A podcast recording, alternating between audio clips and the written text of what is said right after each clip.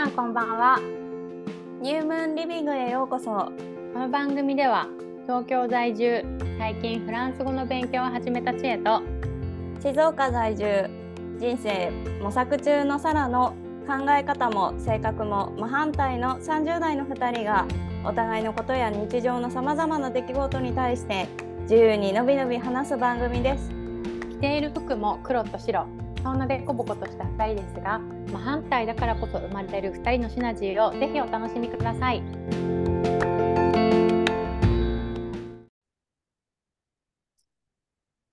はい、こんばんは、はい、こんばんは。はいはい、どうですか？元気でしたか？元気ですが、ちょっと疲れてますね。疲れました？そうですよね。疲れておりますね。ちょっとね、週末の疲れがまだ引きずってって、まあまだ完全じゃないね。そうかそうか。まあまあでもちょっとゆるく今日も話していけたらなと。そうねそうね。全然、うんうん、おしゃべりするのはすごい好きなんで、うん、やっていきましょう。はいはい。なんだっけ、なんかなんか自分でよしみさんのその講座を通して自分でちょっとなんかワークじゃないけどやったんだよね。なんかその話を話そうかも。今日はちょっとっていうかさ、最近私の話題が恋愛ネタが多くて、まあパートナーシップのこととか、うん、でまあ特にね、この間、まあ、全部赤裸々に話したこともあるけど、うん、まあ、その彼との関係性も含めて、うん、その NVC のことも学びになったりだとか、うんうん、まあなんかいろんな気づきとかきっかけを今いただいてるので、うん、まあすごくまあ、パートナーシップについてが多分なんか今私のテーマの一つにもなってるのかなと思ってて、うん、でちょうどよしみさんの講座でもパートナーシップの専門家の方が来てくれて、うん、でパートナーシップについて学びましょうっていう講座があるの。だからすごいよね、なんかその、いやもう本当に幅が広いね。そう、いろんなね学びを本当に気づかせてもらってて、うん、もうすごくありがたい。で、まあ、正直ね、始まる前とか、まあなんかこういうパートナーシップについて学びましょうみたいな感じのことも、まあ、私自身がずっとなんか特定のパートナーみたいなのがいないから、うんうん、結婚してるわけでもないし、だからなんかこう、うん、さあ自分にとってはまだ先なのかなとか、まだ必要ないのかなとか思って、うん、まああんまり、うん、なんて言うんだろうな、あ、なんかいいですみたいな感じの態度ではあったんだけど、うんなんか、うん、まあでも今回ねこうやって機会もいただいて、うん、まあちょうどちょっと前のそういう話もあったし、うん、まあ結婚はいつでもしたいと思ってるから、うん、まあなんかすごくいいなと思ってて、うん、まあね、まあちょっと話を戻すと、まあそういう講座がありますと、うん、でまあその講座に向けて、まあやっぱりパートナーシップに関してはその親との関係がすごい関わってくるっていうことをすごい言われてて、うん、でじゃあまあその親との関係性がパートナーシップに関わってるっていうのは、うん、いろんなとこでさやっぱ言われてることじゃない。結構多分耳にしてる人も多いんじゃないかなって思うんだけど、うん、なんか、ね、私がちょっと一個言っていい？はいはい、ちょっと真面目に聞かないで。そうですね。今サラのさホロスコープ見たらさ、はいはい、土星が7ハウスにあるじゃんね。あ、そうそう、パートナーシップだよ。確かパートナーシップじゃんね。でさらに課題、それに向き合ってるからめっちゃいいってこと。そうそうそうそう。なんかテーマになってんだなと思って。ちょっと今いろいろなんかこう調べててさ、私のためにあれみたいな。そうちょっといいって言うから、もしかして録音できてないとか、できてる、もしかしてマイクがおかしいとか、なんかそういうのだと思ってさ、あ、なんかすごいじゃん。でさらに女性でちょっと待って、このテンションのさはいとか言ってんな。ごめんね、途中で遮っちゃって。でもさ、なんか大事なんじゃない？やっぱりあなたのなんかここ最近のテーマみたいなこと言ってるけど、ちょっとね今ここ最近なのかそれと思って、なんか7ハウスに何があるんだこいつと思ったのよで7ハウスにあるかどうかは分かんなかったから見てみたらあるの土星だしと思って、あのね、星にはまるとこうなりますあんのかなと思ったの、どうなのかなと思って。でもその7ハウスっていう分野にいて座の土星だもんね。いて座の土星。いて座ってどうなるの？いて座って何？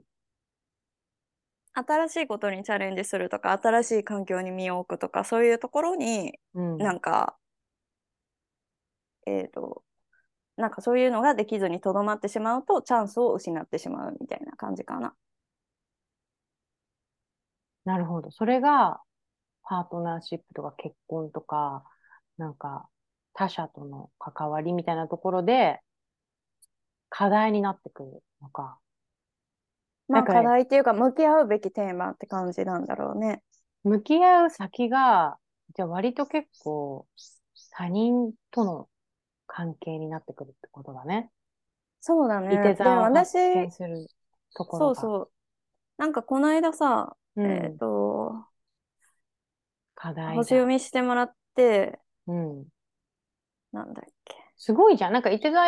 っていろいろ言ってきたけど、それでいて座の土星ってだけで考えると、なんだろう、新しいことを挑戦するとか、海外とか、なんか専門知識を深めるみたいなことをいろいろ言ってたけど、でもその分野がパートナーシップとか結婚とか他者との関わりみたいなところだったんじゃない？そう、まあ火星にもあるからね。火星でいういて座のところと、多分土星でいう、そうそうそう、土星でいうところのいて座っていうところで、多分火星的な話が多分モチベーションとかね、多かったからっていうのもあるし、まあさっき、冒頭にちょっと話したけど、パートナーシップは自分はまだ違うなってずっと思ってたから、なんていうの、そこをまあなんだ 大事なことだと思えなかったっていうのもあるし、私がなんだっけ、何かがそう、1ハウスの双子なんだよね。1ハウスの双子はですね、キロンだったっけな、リリスだったっけな、なんかそういう名前のやつ。はいはい。あ、違うわ。2ハウスか。それ、2ハウス、ハウス2だね。ごめん。ちょっと待って、自分のホロスコープがどっか行った。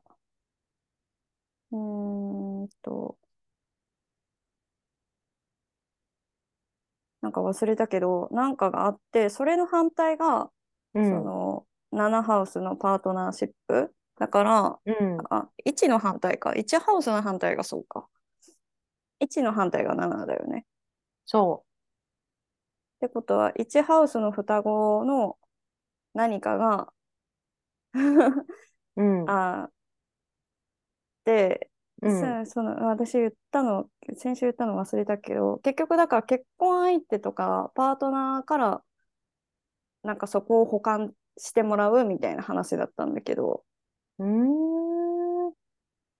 えてないよね。言ってたでも言ってたよそれ。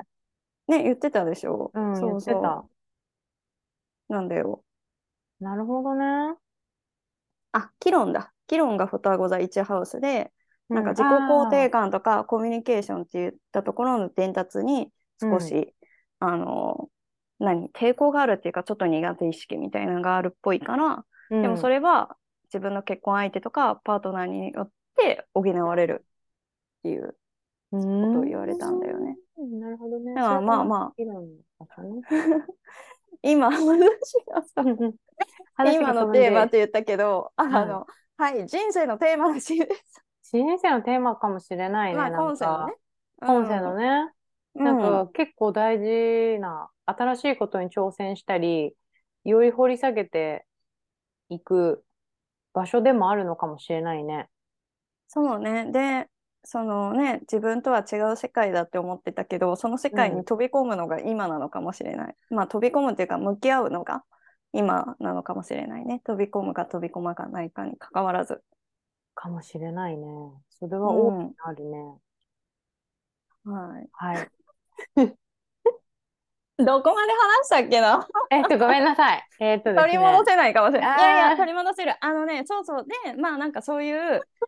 よしみさんの講座でパートナーシップのところもあって、うん、でまあその人に、うん、親がまたテーマですって言われて、うん、また親かよみたいなさ、そうね、なんか私は親との関係がずっと良くなくて、特に幼少期一番悪かったから、うんうん、なのになんかその変えられない過去をまたなんか言われたって、うん、もうどうせ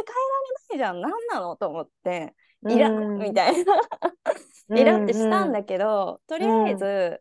なんか自分史っていうものを一回書いてみるといいですよって言われて、でまあそれを今後の講座に使いますよって言われたんだけど、うん、やりたいよね、言われてやりたくないよね、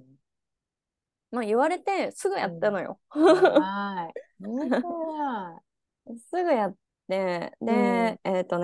まあなんかさ自分史ってさこうネットで探してもらえるとまあいろんなパターンがあるんだよね、うん、なんか、うん、あの書き方みたいなのもで、うん、私はその中で一番書きやすいなって思ったのが、うん、小学校入学前と低学年高学年中1中2中3みたいな感じで分かれてて、まあ、そこで出来事エピソードと感じていたことみたいなの考えてたことみたいなのが書けるエクセルがあったから、私はとりあえずそれに、まあ、書いてみたんだけど、うん、ノートとかでももちろんいいと思うんだけどね、うん、まあもう書きながらさもう号泣よボロボロボロボロだけめっちゃ書いてて体力いるそれ本当、もうなんかね、これいつだったんだろうな、もう先々週ぐらいの日曜日とかにやったんだけど、うん、なんか午前中いっぱい泣きすぎて午後も寝きのんでやだ本当になんか私絶対それやりたくないそう、うん、でまあ書いてみてで、まあ、これを、うん、じゃあこれからどうやって、うん、まあ、ワークしていくかっていうのはもちろん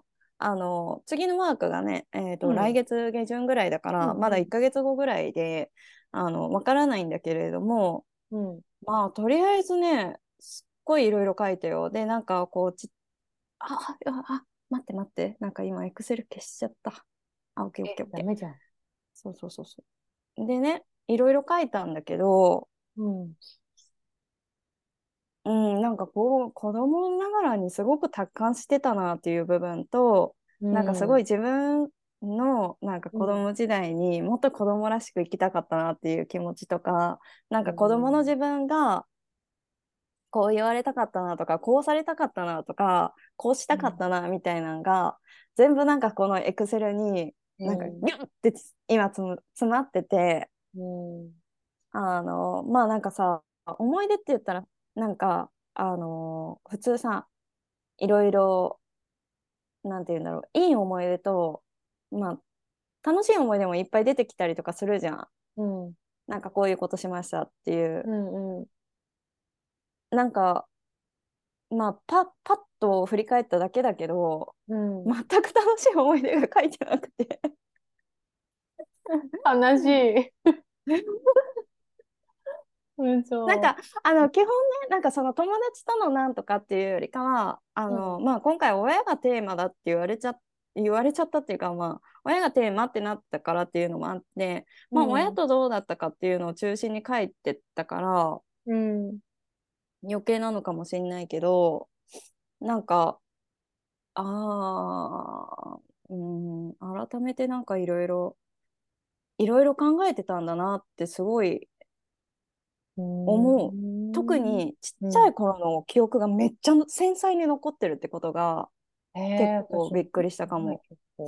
そうなんだ。それって結構珍しいこと？まあそれぐらい結構なんだろうインパクトがあったってことかな。なんかねその理由もあって、うんうん、すごいなんかやっぱその時々で親のちょっとした一言だったり態度とかにすごい私は傷ついてたのね、うん、なんかその頃ってでそれを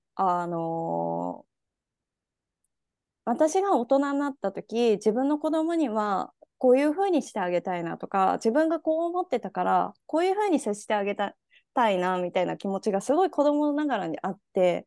うん、この気持ちをちゃんとこういう気持ちをさせないようにこの経験を覚えておこうってしたのね。なんか言ってたよね、何回もそういうこと言ってたよね。うん、だから残ってるのかなって思う。うん、なるほどね。うん、なんかそれがね、なんかいい判断だったかどうかは分かんないけど、まあそれもあって、うん、なんかねめっちゃ細かく書いてるよ多分。まあ分かんないけどね、他の人がどれぐらい書くのかがさ、もちろん知らないから分かんないけど、うん、なんかいろんなところがいろいろ記憶あるねと思って。なんかさ、そのパートナーシップに対して、うん、その親との関わりがすごく関係が深いっていうこと、うん、みたい。それが元でこれをやったわけじゃない、自分史を作るっていうので、うんうんうんうん、でそれを全部やってみて、うん、関係あるかもって思った？いや、なん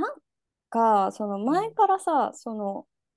ういう話はよく聞いてて、まあそれもあって、うん、アダルトチルドレンっていうの、まあ、に自分が気づいて、もともとその当時付き合ってた彼といろいろうまくいかなかった時に、自分のこの孤独感とか不安感とか独占欲とかはどういうところから来るんだろうっていうのがアダルトチルドレンだって分かって、アダルトチルドレンは親のその家庭環境から来てるから、なんかそこがリンクしてるっていうのはすごく感じてたのね、うん、私はパートナーの方から気づいてったって感じなんだけど、だからまあ今回の自分史をやって気づいたっていうよりかは、まあやっぱりさ、うん、愛情を感じれてないのよね、どう考えても、こう振り返ってみても、うんうん、なんかだからそういうのはすごくなんていうんだろうな、例えば相手が、うん、愛情を示してくれてても、なんかその愛情に気づけなかったりだとか、なんかその愛されるっていう感覚を、うん、もしかしたら違うように受け取ってるかもしれないし、うん、逆に言うと自分も相手に対してこれがなんていうんだ、愛することの愛する方法が間違ってるかもしれないっていうのも思ってて、うん、なるほど。なんかそういうのはあるかな。なんかそういうのはずっと不安に思ってたね。だからアダルトチルドレンのことを学んだ時とかに、うん、自分は本当の愛を知らないんじゃないか、愛し方とか愛され方を分かってないんじゃないかって思ってたけど、まあなんかそのなんだろうな、英語のコミュニティ入った時になんかいろんな家族と触れ合って、あ、これが愛なんだな、これが家族としての愛なんだなとかいうのを、なんかまあ間接的にでもすごい知る機会があったから、なんかそれはすごい良かったって思ってるけどね。なるほど、ね、だから、うん、そういうのはすごい関係あると思う。愛の受け取り方と送り方みたいな、まあ親との関係には正直めちゃくちゃあると思ってる。なんかさ、私はそこら辺をよく知ってるわけじゃないから単純な質問なんだけど、うん、なんか親との関わり方をさ、多分何歳ぐらいまでがすごく重要とかってきっとあると思うんだけど、うん、まあ10歳までなのか、まあ、思春期までなのか分かんないけど、一応15歳ぐらいらしい。なんかそこを超えた後にね、うん、その15歳を超えた後になんだろう、いっぱいさ、そういうさらで言うと、他の友達の環境を見て、あ、これが家族としての愛なんだなとか、うん、あと、まあ、他でも何でもいいよね。なんか映画でも、なんか何でも、うん、こういう愛の形があるっていうドキュメンタリーでも、で、あとはいろいろね、サラはいろんな国にも行ってるから、国にもよって愛情表現が違うとかっていうのを見てきてて、そういう、15歳までの経験とその後の経験、うん、で、なんだろう、そこはこう上書きはできないものなの、やっぱり。なんだろう、本当の愛を知らないって、その15歳までの時にじゃあ例えば知らなかったとしても、なんだろう、外部からの情報でさ、いろいろ知ることはできるじゃん。うんうん。こうはならないんだ。やっぱりなんだろう、無意識的にその15歳までの、その自分の親から受けたものに対してっていうのが、やっぱり影響が大きくって、どんなに後からいろんな、そういう、こういうのがいいな、自分が憧れる、じゃあその家庭環境だったり、愛情表現だったり、こういろいろその後見つけてきたとしても、結局その過去の大きいインパクトとして、あった影響が無意識で出てくるものなのかな。なんか、もちろんそれもあると思うんだけど、結局は、やっぱそれもワークとか、なんか自分と向き合ったりとかして、で、まあ、ほとんどは他の人の力、そのカウンセラーだったりとか、まあ、こういう講座であったりだとかを通じて上書きすることはできる。で、私もそう信じてるし、ただなんかそれをやるためには、本当にすごいワークをしないといけないとも思うし、だからただ映画を見たとかだけじゃ多分知り得ないことがいっぱいあるから、実際やっぱり自分のその15歳までの自分と向き合って、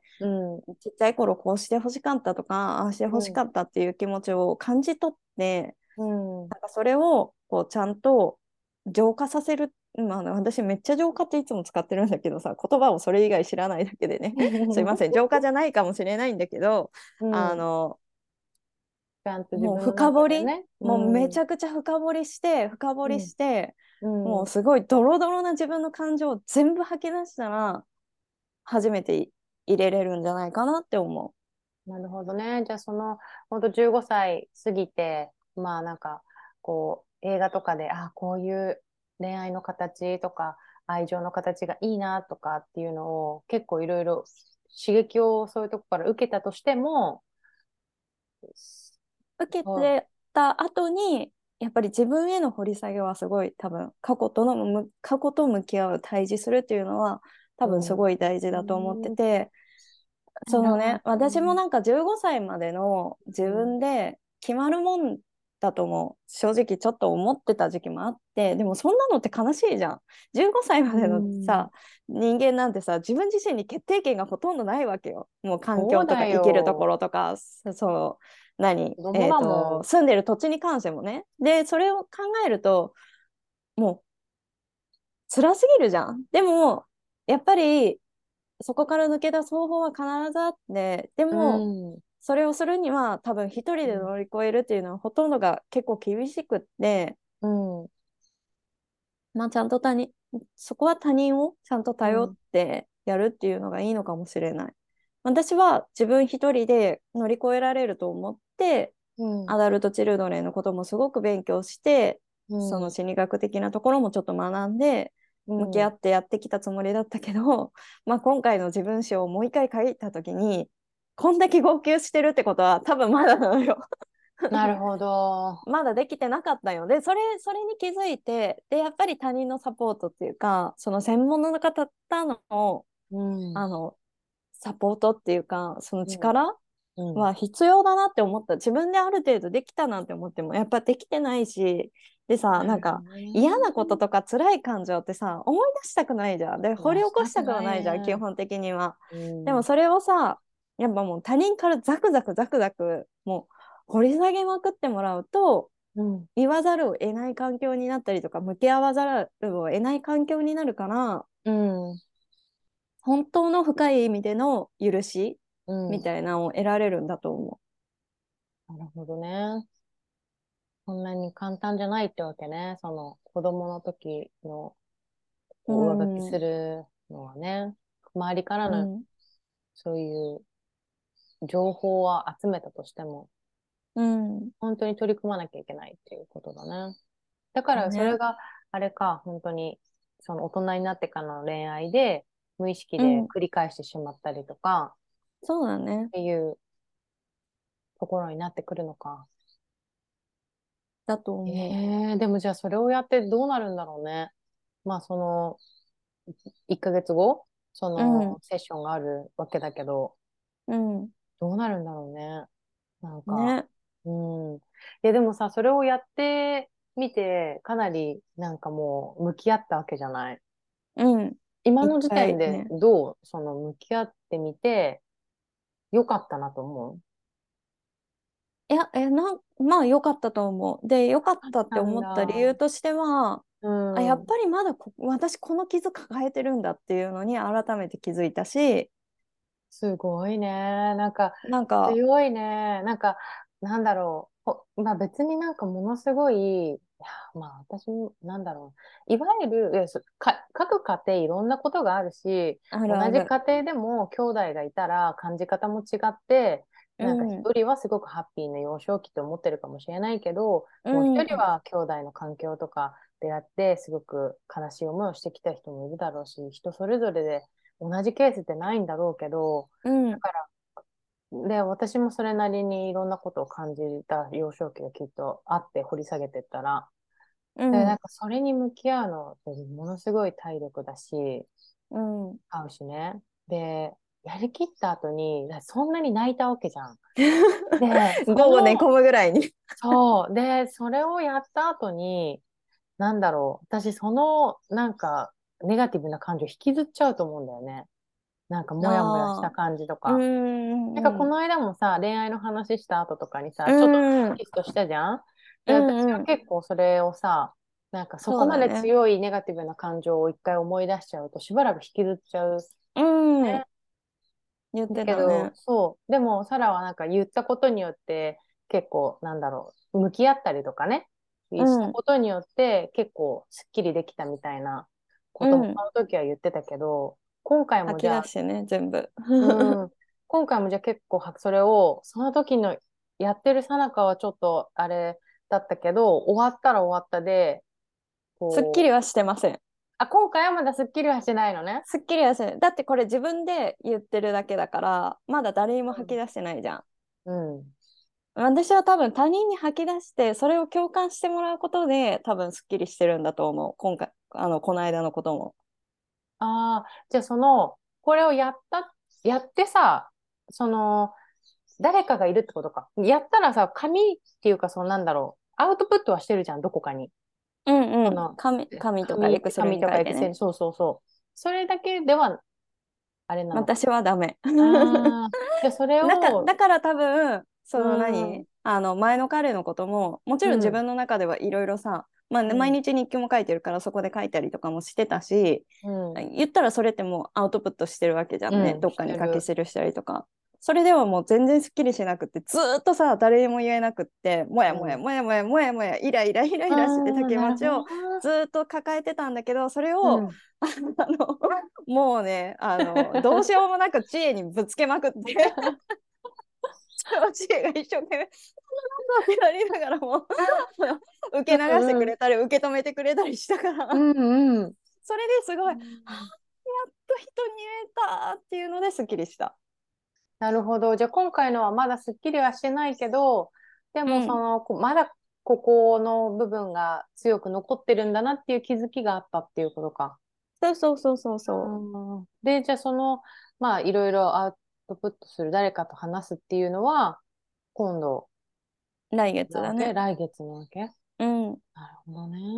一応吉見さんとの個人セッションでもここちょっともうちょっと掘り起こしてくださいみたいな感じで伝えてるけどね。やっぱ自分だけで掘り起こすよりかはさ、じゃあこの時本当にこう思ってるけど、まあイラついてるけどどうして欲しかったのかなとか、悲しんでたけど何をされたかったのかなみたいなのをさらに他の人に言ってもらうことでさらに深掘りもできるじゃん、うん、よりね。だからそれもしようと思ってるけどね。なるほどね。すごいな。パワーがいるな、よしみさんの講座。苦しいですねえ。いや、かなり濃い内容を5ヶ月間やるわけだね、本当に。そうだね。もう、疲れ果てそう。今聞く中でね、だって、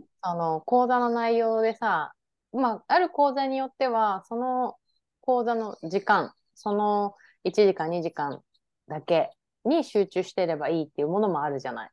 その時その場で学んで、それが、まあ、2週に1回なのか、1ヶ月に1回なのかみたいな。のもあると思うんだけど、今回の内容、今聞く限りだとさ、NVC だって自分でどんどんその日常でプラクティスしなきゃいけないし、今回のやつだってさ、事前にさ、そんなに掘り下げておかなきゃいけないわけじゃん、自分使用して、うんうん、でそのなんか過去の感情になんか事前に向き合っちゃってるわけでしょ、一人で、うん、でまたそれですっきりもせず、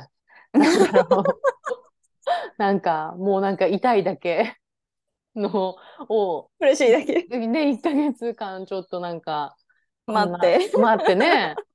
なんだかすごいな、ものすごいもうすでになんかいろんな感情が巡るね、なんかね、本当にそうだね本当にそうかも、うん、で前回の放送でね、まだ私の成長をもっと感じたいとか可能性感じたいとかもっとワクワクしたいって言ったけど、うん、まあこれ乗り越えたらまただいぶ変わるなとも思うよ、うん、面白いね。なんかさ、さっき星の話をちょっとさ、うん、ホロスコープ出生図開いてみたけど、うん、課題として7ハウスに土星がいて、うん、でいて座だから新しいことに挑戦したり深掘りしていくみたいなことでしょ、うん、専門性を深めていくみたいなとこもそうだし、うん、未知の世界に飛び出していくみたいな、それをなんか苦手と思いがちってことじゃん、なんだろう、うん、できないわけじゃなくて、ちょっとそこにこう、うんうん、なんだろう、自分は違うとか自分はなんていうんだろう、うんうん、まあ、あんまりみたいな、うん、っていう思い込みというか頭の中でちょっとそういうのがあって、でもそれってできないわけじゃなくって、そこに向き合ったらまた新たな自分が出てくるっていう、なんだろう、より太陽を輝かせるための要素としていくわけじゃない？うん。何なんだろうね。なんか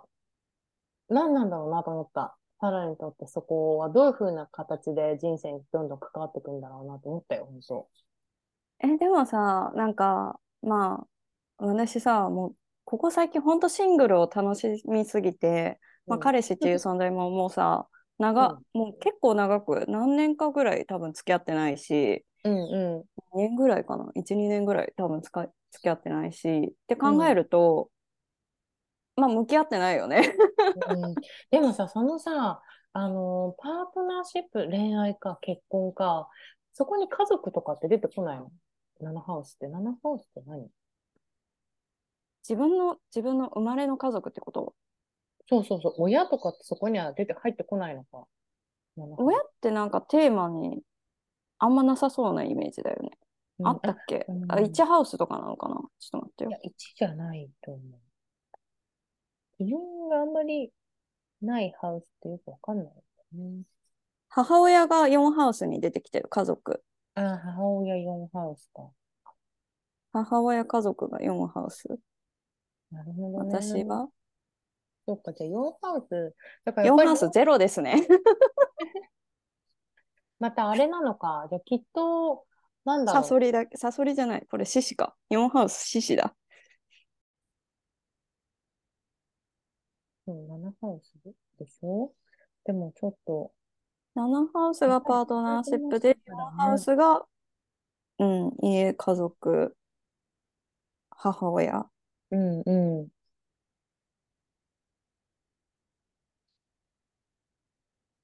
だね。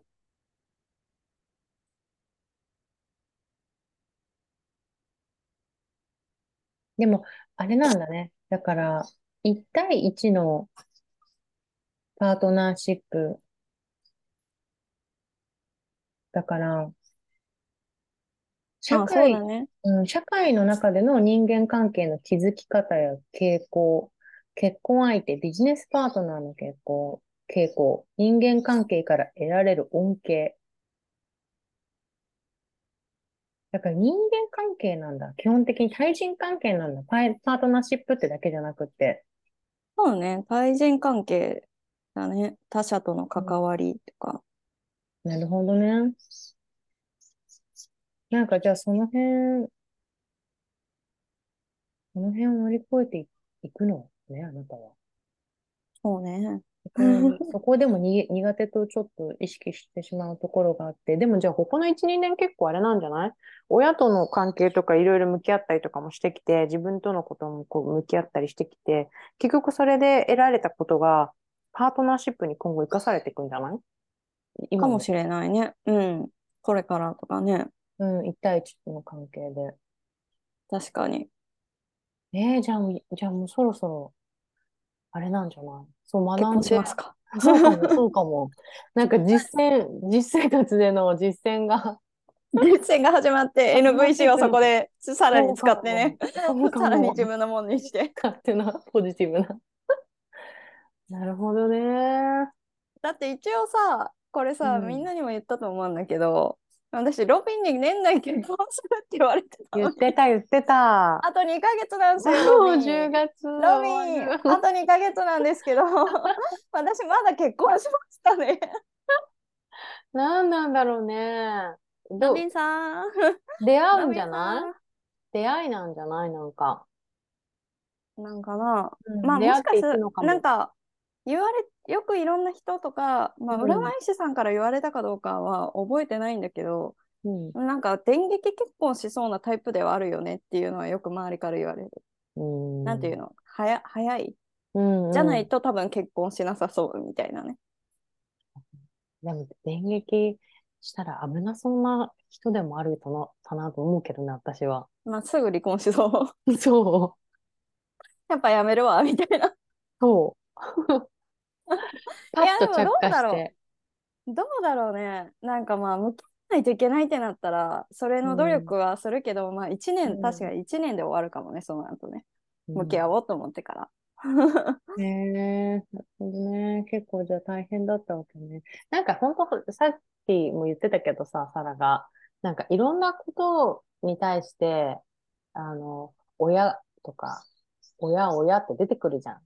なんか心理学の、なんかそっち系のって。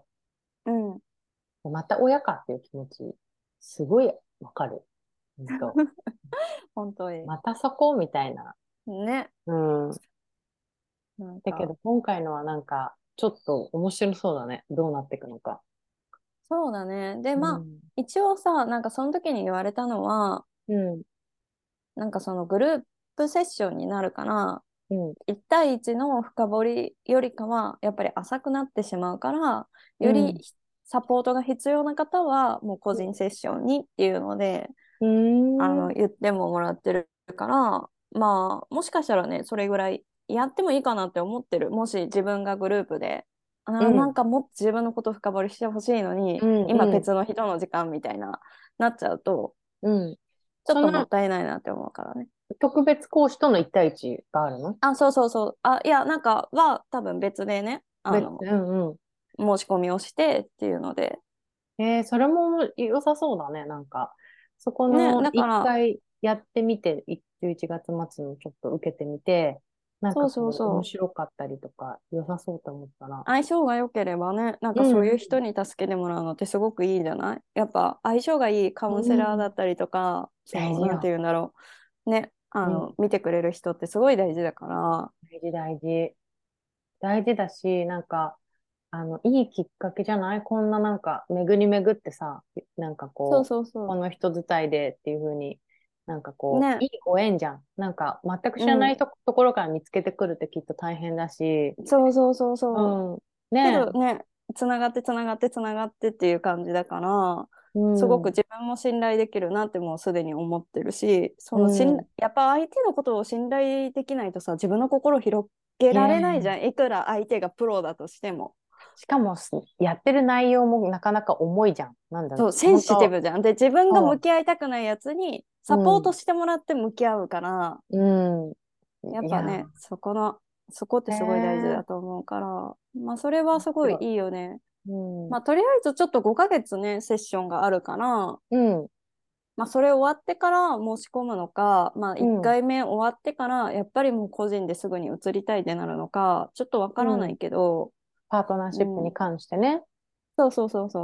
スアルファでね自分がやるかどうかとか、でもなんかほんとそういうのがさ、一つ一つなんか目を向けてあげるっていうことをしてる人としてない人だと、多分なんかこう、まあ結婚しててもしてなくても、そういうパートナーシップっていうことに対して結構重要視してるタイプの人だったらね、まあもちろんほんと一人でもさ、すごく楽しめる人もいるし、恋愛とかそういうパートナーシップの優先順位が人生で低い人っているじゃない？うん。それは全然ありだと思うんだけど、結構、なんだろう、重要って思ってる人、なんか家族が第一優先とか、恋愛がすごく大事とか、なんだろう、人と関わっていくっていうことにすごく重要視してる人の場合は満足度が違うよね。こうやって一個一個ちゃんとやってあげるとね。うんうん、そうだし、もう本当星の話に戻るけど、土星って、まあ、乗り越えるとかじゃなくて向き合うことが大事だから。本当だね。なんかその向き合い方もさ、いろいろあるじゃない。なんだろう、うん、本当にそうやって向き合って、なんだろう、考えるっていうこともそうだし、うん、実際何か行動をそれに対して起こすっていうこともそうだし、うん、手放すっていうことも向き合い方の一つだし、うん。まあね、これ、その、ね、どれにどうなっていくのか。今まではどっちかっていうともう、放棄してたね。放棄か。まあ、それだとちょっと向き合うとは違うもんね。うん、そう。なんか、すごい私は本当結婚しなくていいと思ってたし、なんていうんだろう、一人ですごい充実してたし、一人のこの生活も今ももう楽しくてしょうがないから、なんて言うんだろうな、なんか結婚に焦るみたいなことも本当になかったけども、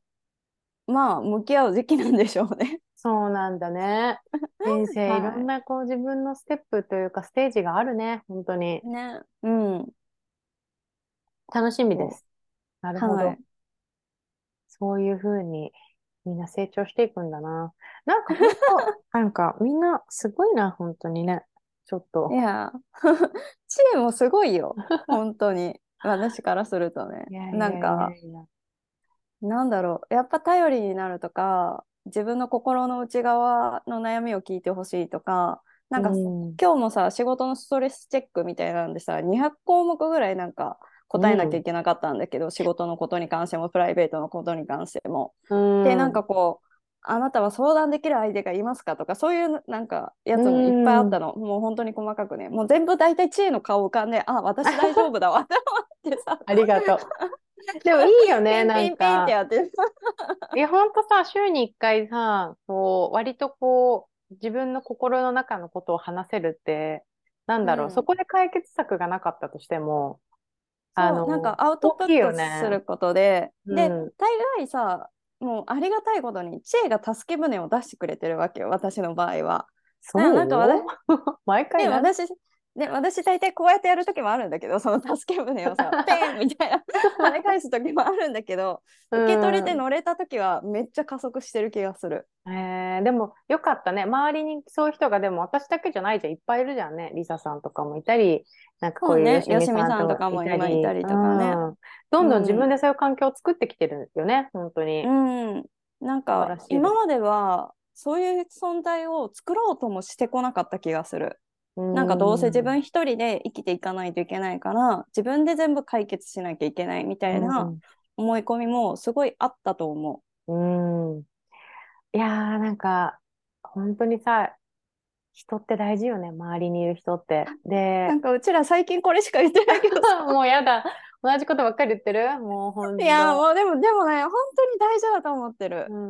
本当だよね。なんか、で、なんかわかんないけど、これ聞いてくれてる人なんてさ、私たちの友達とかだけでさ、なんだろう、そんななんだろうね、多くの人が聞いてくれてるわけじゃないけど、なんかまあそういう身近な人たちが聞いてくれてるっていうところはさ、なんていうの、逆になんだろう、私たちが話してて、なんか同じような、なんかなんだろう、ことがあったら私たちに言ってほしいよね。なんていうの、本当、私、共感してほしい。共感のコメントを待ってる。欲しいし、ね、なんか言ってくれたりとかあるけどさ、直接会ったりとかして、いつも聞いてるよとか、ね、言ってくれたりとかもして、すごいめっちゃ嬉しい。わかる。で、しかもなんか、もし今こういうので、なんか私はずっとこう、なんだろう、出口が見えないっていう時とかも同じようなトピックでね、私たちが話して、うんうんうんうん、自分も同じようなトピックで、だけどなんか私たちはなんかこうだったからよかったみたいな感じで完結してたとしてでも聞いてる人がもし何かなんかあったらそれをまたねなんか聞きたいなって思うね、うんうん、でそれ私たちもなんか答えなんて出せないじゃん、持ってないけどそうそうお互いのことも答えなんて出し合ってないけど、うん、なんか話していくうちにああじゃないこうじゃないって言ってると割とさすっきりしてくるところがあるから、そうそう、なんか自分の感情にも気づくことできたりとかするしね。もうそこ大きいよね結局、うん、でも本当でもサラが言ってるのも一つ正しくって結局自分でどうにかしなきゃいけないし誰かのなんか力だけでは解決しないことの方もすごく多いでも実感してない、うんうん、私たちだからそうだねそうだね、うん、だからなんかずっとこうなんだろうなああじゃないこうじゃないってずっとやり続けてるわけじゃん、ね、いろんなことそうあるあるそう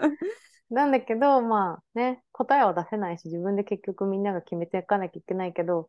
まあ一人で悶々とするとねこうどんどんこうそうもうぜひさなんかね私たちを使ってほしいよねうまく本当ね本当そう思ういや、うん、面白いななんかさっきそのコメントで ねちょっと話がそれちゃうんだけどさ、うん、この間コメントをさくれてさほら営業女子営業女子のやつそうそうそうそうおおどんなコメントがありましたかさん待ってね。それって超面白かったのなんか、うん、営業女子のあるあるの女子のマッチメイクあるあるそうそうそうマッチングアプリとかみたいな感じで、うんうん、なんかこう営業時代はうんダメな男とすごく付き合っていてこのコメントくれたこの友達がねうんうんそうそうだけどこう内勤になってうん、こうバリバリ営業してた子が、うん、内勤になったら、うん、なんかアプリで結婚できたみたいなめっちゃいいじゃんそうそうだからすごいしかも仕事変えた瞬間にそう変えた瞬間にっていうかやっぱそうなのかななんか面白いなと思ってなんかすごくやっぱりサービス精神が、まあうん、仕事でもプライベートでもこう抜けなくたっていう話なんだよねそうそうだからなんかこういう営業とかあとは秘書、うん、秘書も尽くすじゃない、うん、そうねそうねうんだからそういうのとかでうん、まあちょっとアプリしてても、うん、もうなんかサービス精神旺盛にいろいろやって疲れちゃってみたいな、うんうんうんうん、なんかわかるみたいなめっちゃわかる、うん、このコメント面白かった嬉しかったありがとうコメントいただいてありがとうございます嬉しいやっぱりダメなんだなっていうねね、営業女子悪い男にはまりがちそうそうそうサービス精神旺盛な人アプリ向かないめっちゃ面白いわそんな感じいやありがとう、ね、もう引き続き、ね、みんなコメントくれると面白いよね、うん、みんないろんなこと言ってくれるから、ね、できたらさまたそういうねコメントコーナーみたいなのも作れたらいいなって思ってるからさ本当だね本当にあとそうそう私チャットウィズをこの間更新できなかったんだけど、うん、本当にたくさんの人が私の恋愛のさうん、なんていうの激しい怒りを受け止めてくれて聞いてくれて、うん、本当にありがとう本当に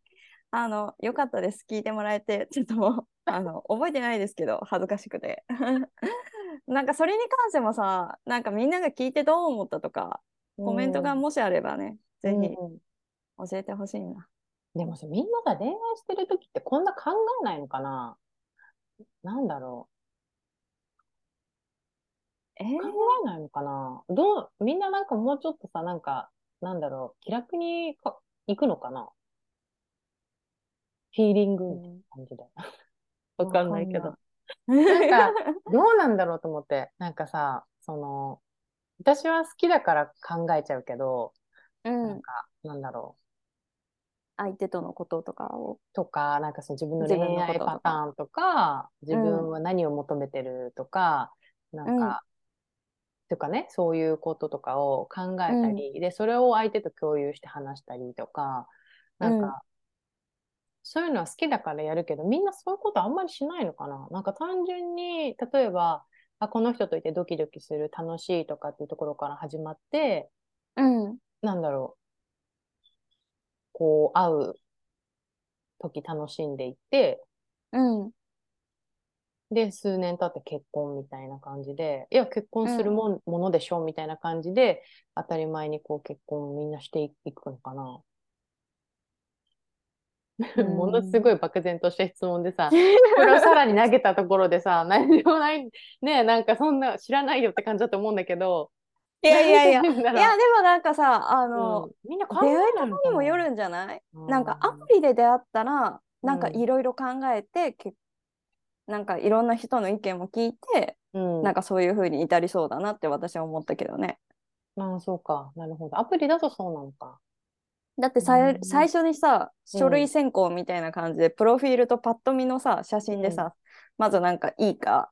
良くないかみたいな決めるでしょ。自分に合うか合わないかみたいな、で実際会ってみて、何回か会ってみて、お互いその結婚とかそういうのを見据えて会ってるからさ、なんかいろいろお互いのことを知りながら、相手のこういうことってどういうことなんだろうみたいな、それを友達とシェアとか結構するじゃん。なんか相手のことをさ、なんていうの、共通の友達がいない中で多分出会うから、余計にだからそういう時はいろんな人に相談したりとか、実際に自分の友達とかと会ってもらって、どういう感じを取ったのかとかさ、なんかそういうのは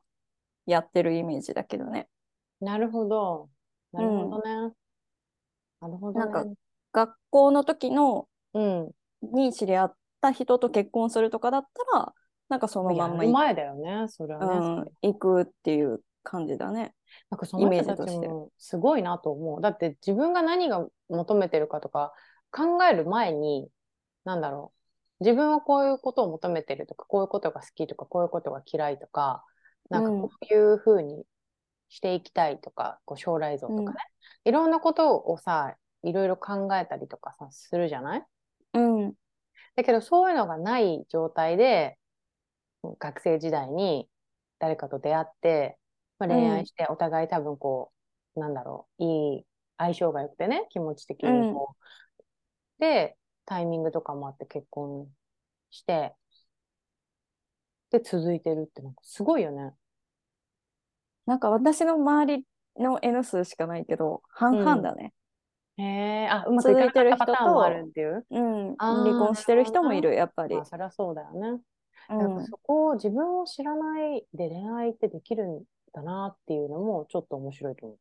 思う。そういうパターンって完全に向こうに合わせられるタイプなのか、相手が結構合わせてくれてるのか、